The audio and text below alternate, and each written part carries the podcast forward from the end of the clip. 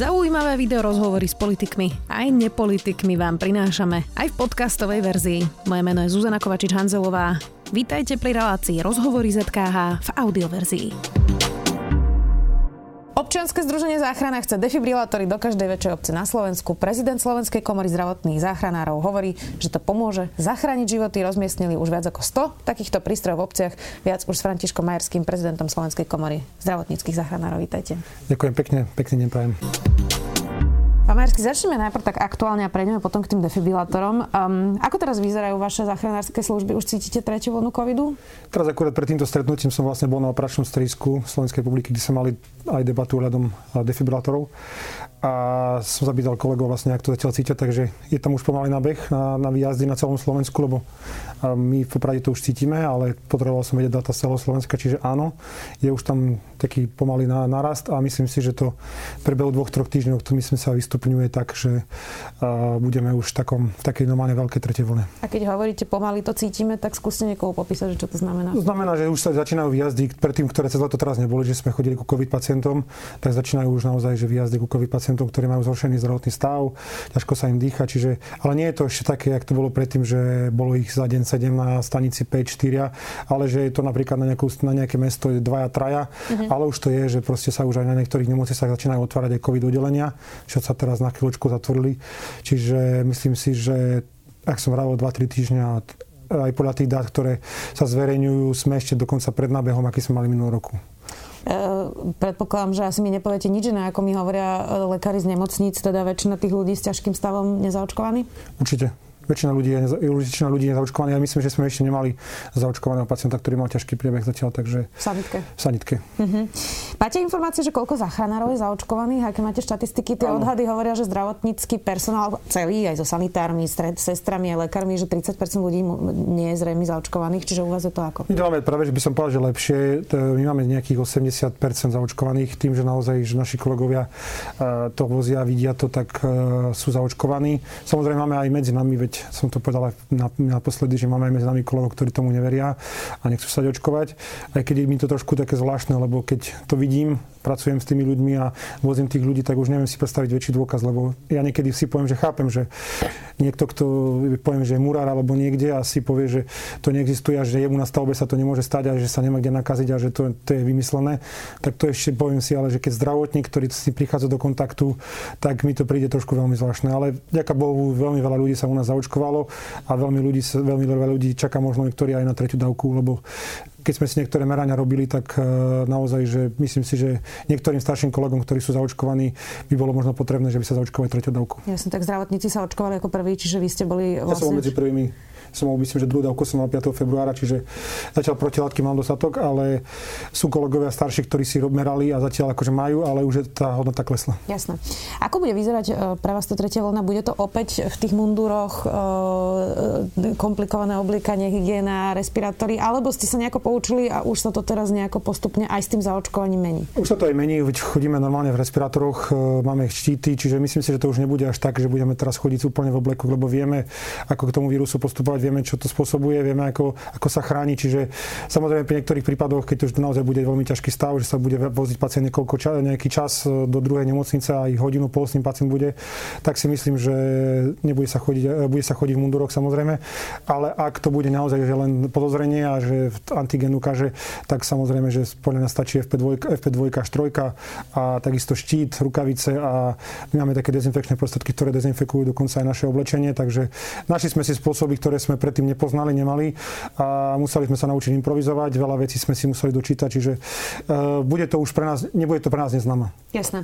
Uh, vy ste za to, aby bolo povinné očkovanie pre zdravotnícky personál, hoci to nie je samozrejme vaša kompetencia, ja tomu rozumiem, to má uh, v kompetencii vláda, ale teda sami ste hovorili, že 20% kolegov, že nechápete, že prečo teda, keď to vidia z prvej ruky, tak minimálne pri tých zdravotníkoch, ktorí vozia aj pacientov, ktorí sa nemôžu očkovať, vozia ľudí s rakovinou, ktorí majú zníženú imunitu, mali by byť teda povinne zaočkovaní zdravotníci? Ja som sa vlastne k tomu vyjadroval aj pre zdravotnícke noviny, kde som vlastne povedal, že e, ja si myslím, že zdravotníci sú natoľko disciplinovaní, že by sa mali všetci očkovať. Nemyslím, že povinne, ale myslím si, že príde do takého štádia, že to asi bude potrebné. Kvôli tomu, že ja to stále hovorím, aj keď sa ma niekto pýta, že mňa sa na tre, v treťom ročníku na zdravotníckej škole nikto nepýtal, že e, keď som šiel na prax, či som zaočkovaný na hepatitu B a museli sme my všetci povinne zaočkovaní a ani môj mami sa nikto nepýtal, že či ma dovolí ma zaočkovať, čiže sme to brali ako samozrejme, že to musí byť a ja si myslím, že zdravotníci, ak si sama povedali, tí, ktorí vozia naozaj ľudí so slabenou imunitou, ľudí, ktorí nie sú zaočkovaní, ľudí, ktorí majú problémy iné zdravotnícke a môžu sa nakaziť, tak by mali byť všetci zaočkovaní a chrániť aj aj seba, aj svoje rodiny. Veď zažili sme to, že traja kolegovia nám zahynuli počas pandémie a boli to ľudia, ktorí neboli zaočkovaní a bohužiaľ sú tu dneska už ani medzi nami, čiže my máme väčšiu šancu sa nakaziť ako bežný, bežná populácia. Mimochodom, keď už ste spomenuli tých, um, ktorí bohužiaľ teda prišli o život pri práci, zdravotníci, vláda slúbila odškodniť ich rodiny už dávno. Čo je s tým? Vôbec sa to udialo? Ja som sa na to dokonca pýtal pred mesiacom, ale odpoveď som nedostal žiadnu. Naozaj to bolo slúbené, že rodiny pozostalých dostanú nejaké odškodné, čo by si myslím, že by to malo byť správne, lebo tí ľudia sa nakazili v práci a e, vlastne za celý svoj život by aspoň tá rodina mohla dostať nejaké odškodné. My sme mali troch kolegov, myslím, že zdravotné sestry mali nejakých 11 sestier. Myslím si, že pre našu krajinu to nie je nejaký obrovský peniaz. A naopak, že to budú asi nejaké v podstate drobné, keď to zoberieme z celého rozpočtu, jasné. Takže myslím si, že by to malo byť a pomohlo by tým rodinám, lebo my sme robili zbierky ako Komora zdravotníckých záchranárov a boli sme v tých rodinách a častokrát naši kolegovia sú jediní živiteľa rodín, že naozaj tie manželky nepracovali alebo sú v regiónoch, kde, alebo sú na materskej, alebo sú v regiónoch, kde je veľmi vysoká nezamestnanosť ako dole na juhu Slovenska, tak e, my by to, tým rodinám by to pomohlo. Takže stále nerozumiem, že e, bolo povedané, že to bude a do dnešného dňa je okolo toho ticho. Vy ste uh, teda pred pár dňami ohlasili odchod z predsedníctva a ako člen strany za ľudí. Uh, ohlasili ste teda odchod aj preto, že už sa nechcete pozerať na to, čo sa tam deje. Teraz vás parafrazujem. Schyluje sa teraz k odchodu poslancov okolo ministerky Kolíkovej. Mohlo by ich byť až 8 a mohli by ísť do poslaneckého klubu SAS. Je to dobrý krok? Je to dobré riešenie situácie? Ja, ja si myslím, že situácia sa nemusela tak dopadnúť, ako, ako to vyzerá, že dopadne. A bohužiaľ a ja som takisto kvôli tomu odišiel, lebo toto tu na nebolo už o tom, že naozaj chceme robiť niečo pre krajinu, ale to už bolo o tom, že niekto si rieši svoje ega, myslí skôr na svoju, na svoju funkciu a na svoje veci a naozaj ja osobne a myslím, že aj ostatní kolegovia, ktorí uh, sme do politiky šli, sme ešte kvôli tomu, aby sme pomohli krajine a pomohli ľuďom. Čiže ak e, to pre mňa nemá zmysel, tak e, chcem venovať projektom čas, ktorý, ktoré pre mňa zmysel majú. Preto som sa rozhodol, že že odídem a myslím si, že v blízkej dobe sa rozhodnú pre mňa ďalší ľudia, ako budú zasledovať svoje kroky, lebo... Iná cesta ako odchod nie? Ne, neviem si predstaviť, aká by mohla byť tam už je to tak naozaj v podstate zničené, tá dôvera, tie vzťahy, že pre sa to ťažko veľmi napraví. Aj keď hovorím, jak sa vraví, v politike všetko možné. Inak Veronika Remišová reagovala na váš odchod, že je to snaha frakcie ministerky spravodlivosti Kolikovej poškodiť stranu pred tým, ako odíde. Tak ste v nejakej frakcii Mari Kolikovej chceli ste poškodiť strane? E, nemá s tým absolútne nič, ani pani ministerka, ani ostatní poslanci. To bolo moje slobodné rozhodnutie, mal som ho v hlave už asi 3 mesiace a ja som svoje výhrady komunikoval na predsedníctve, neboli zohľadené preto som sa rozhodol, že končím. Čiže toto nemá nič spoločné s tým, že či pani ministerka odíde zo strany alebo poslanci. Toto bolo čisto moje súkromné rozhodnutie. Preto som prekvapený, že aby pani ministerka Remišová na to reagovala trošku inak, lebo e, myslím si, že sme mali celkom normálny vzťah. Ja som s ňou komunikoval hlavne pracovné veci a na, na záver mi povedala, že začne riešiť tie moje defibrilátory, ktoré som tak sa snažil tlačiť, tak to mi to prišlo také zvláštne, že som to riešil dlhšie a na konci, keď už odchádzam, tak mi takáto správa prišla, ale uh, život je taký. Tak poďme k tým defibrilátorom. Na čo e, má byť teda v obci defibrilátor, keď máme e, rýchlu zdravotnú službu, sanitky, záchranárov, ktorí sú vlastne profici v zachraňovaní životov? Treba si uvedomiť situáciu, jak celý ten kolobeh prebieha. Vy ste doma, alebo ste niekde v národine oslave, alebo ste na nejakom športovom podujatí, niekto tam odpadne, stratí za chvíľočku vedomie ľudia okolo idúci buď vedia, čo majú robiť, alebo lepšie povedané, väčšina ľudí nevie, čo má robiť, alebo má strach niekomu poskytnúť prvú pomoc. Takže zavolajú na 155, kde opíšu stav, ktorý sa stal. Operátor s daným človekom komunikuje, radí mu, čo má robiť, ale väčšina ľudí má strach e, niečo vôbec robiť, že začne stlačať hrudník alebo dýchať do toho človeka. A zachránka ide na ten výjazd. Lebo zachránka samozrejme aj je už vyslaná a vieme dobre, že dojazd záchrannej zdravotnej služby sa z roka na rok predlžuje, čiže priemerne zachránka dojde za 12 až viacej minút. Všetci vieme dobre, že mozog ľudský odomiera do 5 minút, keď sa s ním nič nerobí, nemá kyslík. Takže veľkú šancu ten pacient nemá na prežitie, že sa vráti plnohodnotne do života, keď s tým tí ľudia nič nerobia a e, nemá v blízkosti defibrilátor. Čiže preto sme sa a rozhodli... ten defibrilátor pomôže? Lebo keď e, vy to vlastne popisujete to, čo hovoria aj mnohí záchranári, že ľudia sa boja vôbec podať prvú pomoc.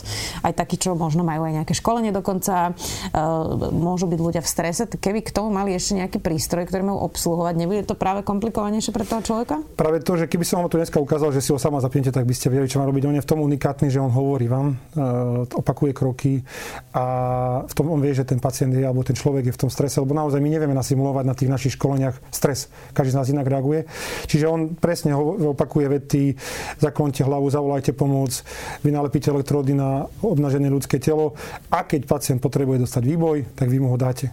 A väčšina komplikácií pri infarte myokardu, ktoré sú u nás jednou z najčastejších príčin, aj u mladých ľudí s, s tým, že pacient zomrie, tak e, by odstránil, že vlastne komorová fibráciu by dostal výboj, kým prišla zachránka, tak by už pacient dostal výboj, srdiečko by sa na novo naštartovalo a ten pacient by mal oveľa väčšiu šancu sa vrátiť plnohodnotne do života.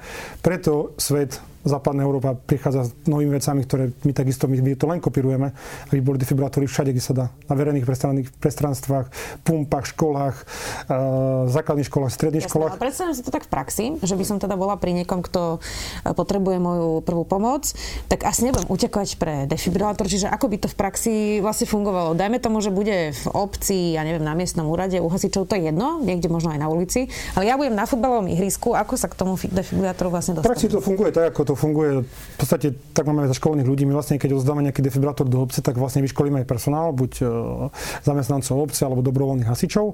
Na nich je tam kontakt. Keď sa niečo v danej obci stane, ten defibrátor je na takej mape AEDček, tzv. mapa, mapa ID. Vlastne operátor vie, že tam v danej obci je, je defibrátor. Buď tomu človeku, ktorý volá, povie, že pošlite niekoho po defibrátor mm-hmm. a vy za ten čas stlačajte hrudník, lebo najdôležitejšie zo všetkého je vždy začať so, stlačaním hrudníka s masážou, stlačať hrudník. Svedok prinesie, použijete ho. Ak ste sám, je to komplikované, lebo by ste si museli splňať sám. Mm. Čiže vždycky je dobre, keď sú viacerí okolo.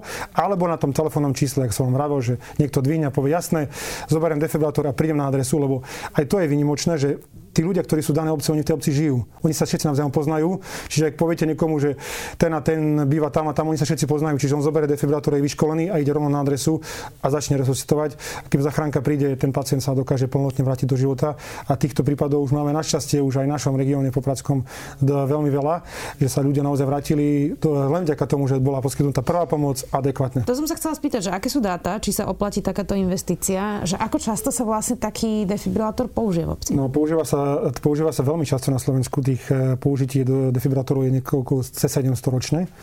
Ale uh, ja som bol prekvapený hlavne z jednej veci, že my máme síce 1700 defibrátorov na Slovensku, ale keď som zistil, že koľko máme verejných, tak som bol veľmi prekvapený. Máme ich iba 170. A kde sú tie ostatné? Vo firmách? To sú vo firmách, majú súkromné osoby a viete dobre, že keď e, zatvoríte firmu alebo ten človek, takže ten defibrátor je vlastne nepoužiteľný. Čiže my sme zastancov toho, aby tie defibrátory boli verejne dostupné 24 hodín pod kamerovým systémom. V obciach, mestách, ak môžu byť, nech sú napojení na mestskú policiu, tak tam napríklad my v Poprade, že ak sa otvorí skrinka, e, mestská policia o tom vie a hneď tam ide a hneď začne ona resuscitovať, kým príde záchranná služba. Čiže vedeli by aj pomôcť, Samozrejme sú vyškolení, čiže tento systém sa to volá tzv. first responderov, to funguje v Čechách, v Rakúsku. U nás tieto veci stále stoja a, a vy si poviete, že či to má tá investícia podľa mňa nejaký zmysel, tak uh, momentálne nám chýba 1700 defibrátorov verejných, aby sme mali v každej obci defibrátor. Jeden stojí priemerne možno nejakých 1100 eur, čiže to je investícia možno milión a pol. Tak si povedzme, že ľudský život podľa OECD má hodnotu nejakých 1, 1, 1 milión 300 tisíc, tak uh, jeden zachránený ľudský život sa nám hneď investícia v podstate vráti a to nehovorím o koľkých za rok zachránení ľudských životov by sme, akože, by sme s týmto tu na projektom pomohli. A stále sa, stále sa hovorí, že my tu naozaj na Slovensku, ja som z toho prekapený, že túto tému si nezobral zatiaľ žiadny politik a my na Slovensku naozaj riešime všetko možné. A prečo? A ja, prečo si myslíte, že to tak je? Ja tomu nerozumiem. Ja som aj sa bavil tú tému s pánom ministrom Legvarským teraz naposledy pred dvoma mesiacmi. Mu sa to páčilo, ale takisto odtedy sa tá komunikácia neprebehla, lebo my na to môžeme dokonca, ako pani ministerka Revišová povedala, že už komunikovala s Európskou komisiou, na to čerpať eurofondy. Čiže čiže my sme to mohli dokonca zaobstarať bez, bez, bez peňazí daňových poplatníkov. Ako sa vám komunikuje so starostami? Predpokladám, že toto nie je asi uh, téma číslo jedna v obciach, keď tam prídete. Uh, nenapadne to ako prvé každému starostovi, že čo by sme potrebovali defibrilátor, tak ako sa vám komunikuje? Viete čo, uh, tým, že sa tá téma už trošku dostala do povedomia, tak je to pre mňa lepšie. A naopak zatiaľ sa mi stalo možno tak dvakrát, trikrát, že starosta dokonca sám povedal, že, že nie, že oni o to nemajú záujem, že oni to nepotrebujú. A dvakrát sa mi stalo z tých starostov, ktorí to povedali, že sa po mesiaci ozvali, lebo mali tam resuscitáciu. Človek zomrel a povedali si, že no, asi, by nám to bolo, asi by nám to bolo potrebné. Lebo keď si vezmete, že pre nejakú obec, ktorá má nejaký rozpočet ročný, je 1200 eur asi veľmi neveľká, veľký obnos peniazy, ktoré by si vedel zaobstarať. Čiže skôr sa stretávame s tým, že ako nájsť financie. Samozrejme my na to dávame nejaké, lebo máme na to združenie. A samozrejme, že musia si nájsť aj peniaze buď sponzorsky alebo v obciach zo svojho rozpočtu, ale je tých obcí čoraz viac a viac, že to chcú mať. Chcú si tých ľudí preškoliť, lebo naozaj čo môžete viac spraviť pre obec, ako chrániť jeho zdravie? No, pre mňa nič viacej. Keď sme hovorili o tej e, prvej pomoci a že teda ľudia sa e, boja tú prvú pomoc e, poskytnúť, tak um, Aká časť ľudí vlastne reálne dáva prvú pomoc alebo vie dávať prvú pomoc občanov? A nemalo by byť také školenie úplne samozrejme pre každého občana? Ja neviem, pri... Ne, nemalo by to byť povinné, aby sme všetci vedeli vlastne zasiahnuť nejakým spôsobom, keď sa niečo také stane? No to by bolo prvé, že nádherné, keby sa to dalo takto spraviť. My máme zatiaľ momentálne len to, že v rámci, v rámci autoškoly máte e, kurz pre pomoci ale my sme sa stretli predtým s jedným ministrom školstva, pardon, teraz s pánom Gredlingom, kde som mu dokonca povedali, že by bolo dobré, keby sme mali povinný predmet, prvú pomoc na základných a stredných školách. Zatiaľ nejaká odozva nebola, jemu sa to akože páčilo tiež, ale nevedel si predstaviť, že kde by to mohli ešte zasunúť do nejakého predmetu, ale ja sa opýtam takto, že naše deti sa strašne veľa vecí učia. Niektoré v živote už nebudú potrebovať ale e, zachrániť ľudský život a v danej situácii sa rozhodnúť správne je veľmi ťažké, lebo zastavenie obehu môže nastať hocikedy, to je zo sekundy na sekundu. A vy si v tej chvíli poviete, že ja, som, ja to neviem robiť ja vôbec neviem, čo mám vtedy spraviť a doktori ľudia nevedia ani správne zavolať, veď oni v tom strese vytočia eh, hasičov, policajtov, čo akože nie je zle, veď vás prepoja, ale už čas sa predlžuje. Čiže naozaj, že eh, my už no, tú staršiu generáciu možno nepreškolíme, lebo sa to nedá, aj keby to možno bolo v tých videách, eh, že by to bolo v že by sa to opakovalo, ako to možno funguje v Taliansku teraz, ale ja by som skôr bol za to, že by sa to dostalo do tej novej generácie, že by to brali automaticky. Že niekto odpadne na ulici, oslovím ho, viem ako reaguje, zakloním mu hlavu, začnem stlačať hrudník, keď nedýcha keď je blízkosti defibrilátor, použijem ho a keď to dostaneme do krvi tých našej novej generácie na základných stredných školách, my strašne veľa ľudí zachránime. Mm. A toto tu mi dáva naozaj obrovský zmysel, ale stále hovorím, že naražame na to, že si to žiadny politik nechce zobrať nejako za svoje. Uh, možno jedna z tých bariér, prečo sa ľudia boja, je, že keď niečo sa stane, ja neviem, motorkár, auto, nehoda, to už je jedno, e, že tomu človeku ubližuje, keď s ním budú manipulovať. Čo, e, čo by ste teda odporčili tomu človeku? Uh, a teraz myslím, že, by, že sa boja, že môže ochrnúť, keď ho vlastne nejako zoberú alebo niečo podobné. Čiže toto býva podľa mňa taký strach ako úplne ľudský, že vlastne ten človek tomu druhému nechce ešte viacej poškodiť. Áno. Čiže platí pravidlo, že je lepšie urobiť niečo ako nič? Určite áno. Teraz si vysvetliť jednu vec, že ak človek nedýcha, to máte ak v aute, keď nemáte benzín, tak vám auto nebude fungovať. Ak človek nedýcha, nebudú vám fungovať žiadne orgány. Čiže ako vy tomu človeku môžete viacej ublížiť, ak on je už mŕtvý, lebo on nedýcha. Čiže vy, ak neobnovíte obeh, tak ten človek nebude žiť. Samozrejme je niečo úplne iné, keď je dopravná nehoda a vy teraz máte prísť a vyťahovať ho a otačať s ním a jedno s druhým.